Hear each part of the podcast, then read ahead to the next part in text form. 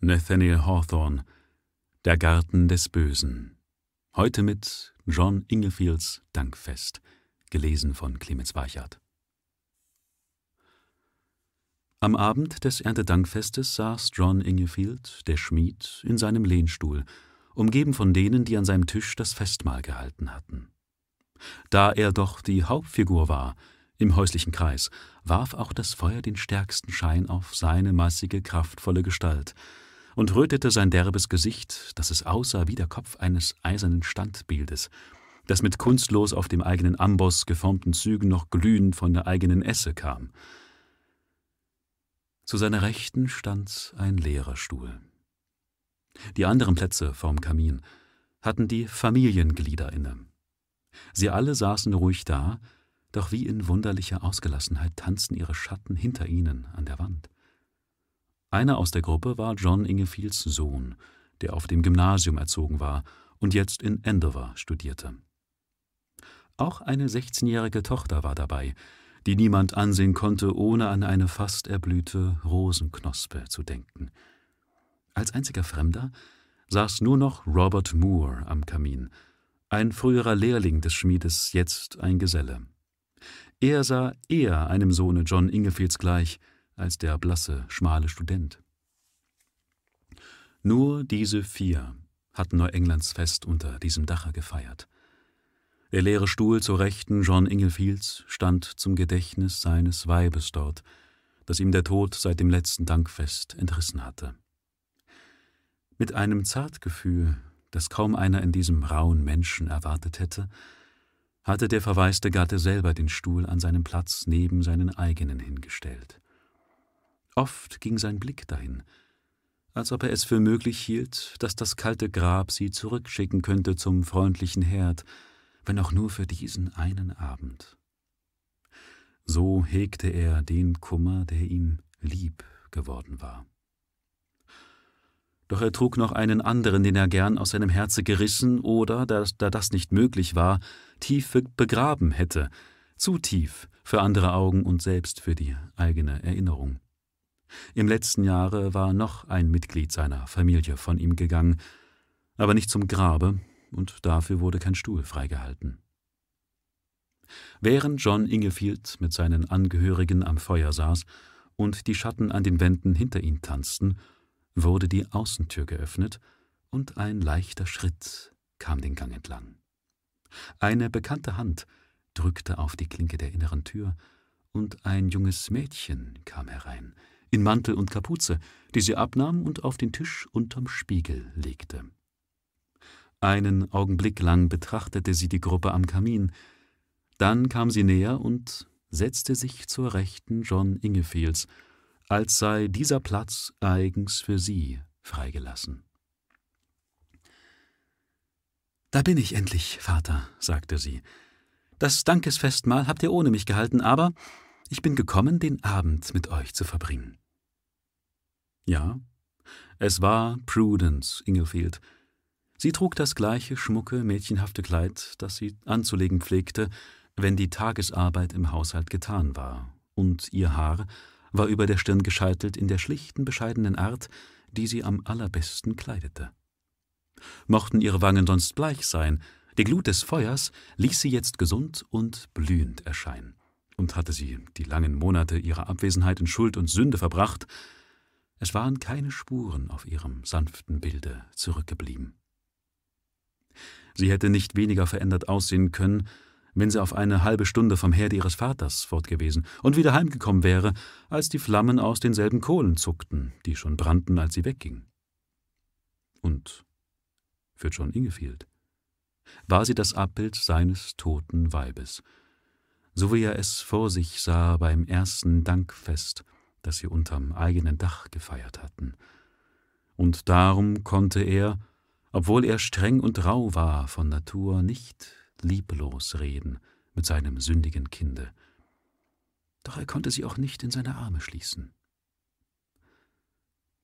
Willkommen daheim, Prudence, sagte er und sah sie von der Seite an, und seine Stimme zitterte.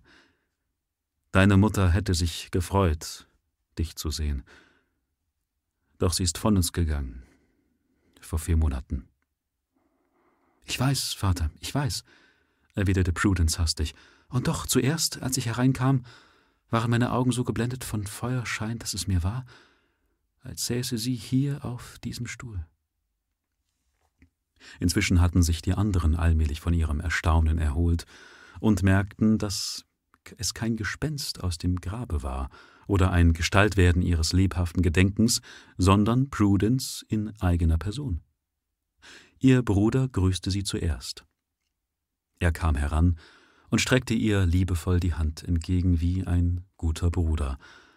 Und doch nicht ganz wie ein Bruder, denn bei aller Güte war er doch der Priester, der zu einem Kind der Sünde sprach.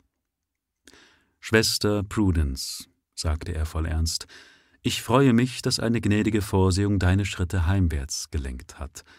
Rechtzeitig genug, dass ich dir ein letztes Lebewohl sagen kann. In wenigen Wochen soll ich als Missionar nach den fernen Inseln des stillen Ozeans segeln. Nicht eines dieser geliebten Gesichter darf ich hoffen, auf dieser Erde jemals wiederzusehen. Auch möchte ich sie alle, auch das deine, jenseits des Grabes wiedersehen. Ein Schatten glitt über das Gesicht des Mädchens. Das Grab ist sehr dunkel, Bruder, antwortete sie und zog ihre Hand etwas hastig aus der sein. Du musst mich schon beim Schein des Feuers zum letzten Mal betrachten. Während dies vor sich ging, stand die Zwillingsschwester, die Rosenknospe, die an einem Stamm mit der Sünderin gewachsen war, und starrte ihre Schwester an und sehnte sich, ihr an die Brust zu fliegen, dass ihre Herzen wieder ineinander ranken möchten. Kummer und Scham zugleich hielten sie anfangs zurück, und die Furcht, dass Prudence sich zu sehr geändert hätte, um ihre Liebe zu erwidern, oder dass die Verlorene ihre eigene Reinheit wie einen Vorwurf fühlen könnte. Doch als sie der vertrauten Stimme lauschte, als auch das Gesicht immer vertrauter wurde, vergaß sie alles und wusste nur noch, dass Prudence heimgekommen war. Sie sprang vor und wollte sie fest in die Arme schließen. Im letzten Augenblick jedoch fuhr Prudence von ihrem Stuhle empor und streckte warnend beide Hände aus. Nein, Mary, nein. Liebe Schwester, rief sie, berühre mich nicht. Du darfst nicht deine Brust an meine lehnen. Mary schauderte und stand still, denn sie fühlte, dass etwas, schwärzer noch als das Grab, zwischen ihr und Prudence stand, obwohl sie doch einander so nahe schienen im Scheine des väterlichen Herdes, an dem sie miteinander aufgewachsen waren. Prudence ließ ihre Augen durch das Zimmer gehen und suchte einen, der ihr noch keinen Gruß geboten hatte. Er hatte seinen Platz am Kamin verlassen und stand mit abgewandtem Gesicht bei der Tür, so dass man seine Züge nur im flackernden Schatten seines Profiles an der Wand unterscheiden konnte. Doch Prudence rief ihn heiter und freundlich an.